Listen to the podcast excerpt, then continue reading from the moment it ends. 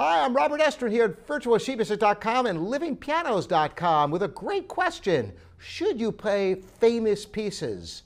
Now, this is a really interesting question. Should you play famous pieces? Well, of course, so many people study an instrument because there's a certain piece or group of pieces that they absolutely love and they want to play them. And chances are they're pretty popular because they've been exposed to them. Now, there's no real harm in playing famous pieces. However, by studying pieces that you may not be familiar with, it presents challenges that are important to overcome. If you've heard a piece many times, it can act as a crutch to learning it, which isn't necessarily a bad thing in some circumstances, but it's essential that you be able to learn pieces you haven't heard before. Now, what about in public performance? Is it better to play famous pieces or pieces that are less known? There are certainly a wealth of great, great music that are not that well known. Beethoven, after all, wrote 32 piano sonatas. Most people are only familiar with a handful of them.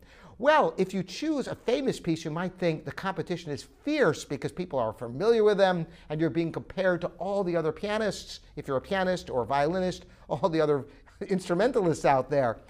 However, when choosing famous people, it's actually safer in a lot of ways. That's why symphonies, they play the same symphonies over and over again, the same piano concertos, the same violin concertos, because audiences will flock to hear that Tchaikovsky B-flat minor concerto, even though they may have heard it a hundred times before, they still want to hear it again.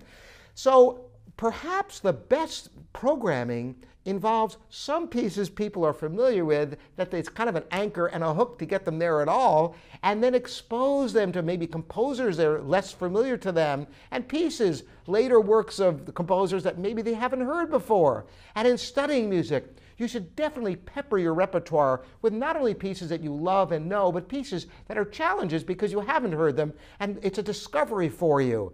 So this is not a black and white question. I would say a combination is definitely in your best interest. Tackle both, and you will be rewarded with additional skills, and you will also take your audience on a journey from the familiar to the unknown. Thanks for the great question, and thanks for joining me, Robert Estrin, here at virtualsheetmusic.com and livingpianos.com.